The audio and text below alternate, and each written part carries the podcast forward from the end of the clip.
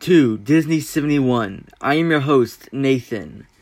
Today we will be talking about a few topics, including, but not limited to, things that happened in 2019 and things that will happen in 2020.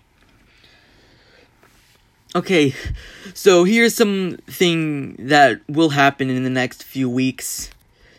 This company will pay you $4,000 to test Florida theme parks. This includes Disney World. This is what happened. This is what's gonna happen. One second. UK travel agency Ocean Florida is looking to hire someone to be a theme park tester throughout Florida. The company will pay three thousand pounds, or about three thousand three hundred nine hundred thirty dollars in U.S. currency, for the testers to spend three magical weeks exploring Orlando, Florida's theme parks during April or May, according to job listing, including Walt Disney World, Universal, and the Sea World parks, among others. The chosen tester will have the option to bring a friend with travel costs and accommodations covered by the company for both. In addition, the company says it would pay for fast passes, photo passes, and supply a daily budget for activities like raiding the infamous Hugs Hogsmeade Butterbeer, serving at the Wizarding World of Harry Potter in Universal Studios. While exploring the parks, the tester will be tasked with giving feedback on the overall experience, quality of food or drinks, souvenirs, and brand merchandise, suitability for families or couples, thrill factor for each ride, parade, parades, and photo ops, among others. Each element of the tester's experience will have to be documented in a daily video diary and they will post photos on social media. To that end, Ocean Florida says that it will supply testers with a GoPro and also a Fitbit to measure steps and heart rate during each activity. The job application asks questions including which elements of theme parks will most excite you and tell us which Disney character would you be and why. Harry Hastings, a co CEO at Ocean Florida, told CNBC that Will was truly a job like no other.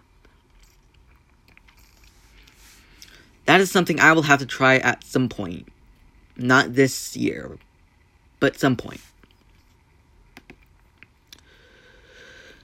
In other news, um, weather advisory has been issued for the Walt Disney World Marathon this weekend. According to WKMG, according to WKMG News 6, weather runners will be dealing with temperatures 10 to 15 degrees warmer with added humidity.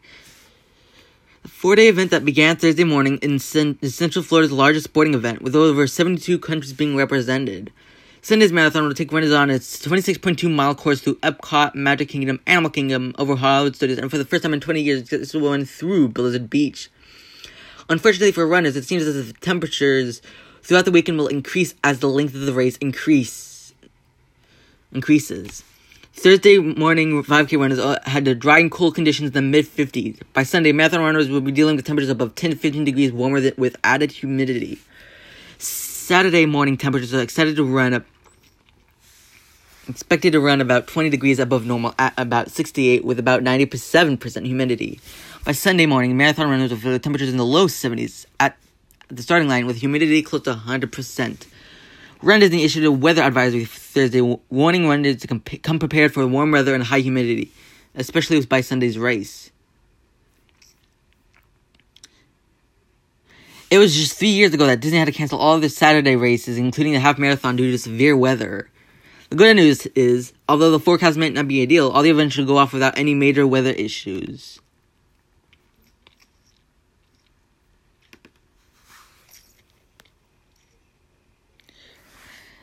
So, last year, Star Wars Rise of the Resistance makes, make, made its de- galactic debut in December of 2019.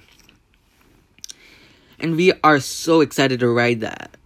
Me and my family. Anyways, I'm so excited to ride that the next time I go.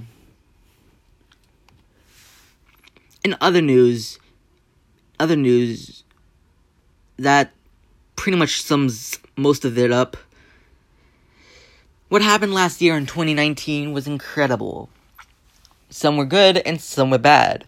For example, Galaxy's Edge opened in both Walt Disney World and Disneyland in 2019. The Disney Skyliner at Walt Disney World opened, then closed, then opened again. after an after an incident that happened on the Epcot line. This closed all the lines for a few days while maintenance was performed.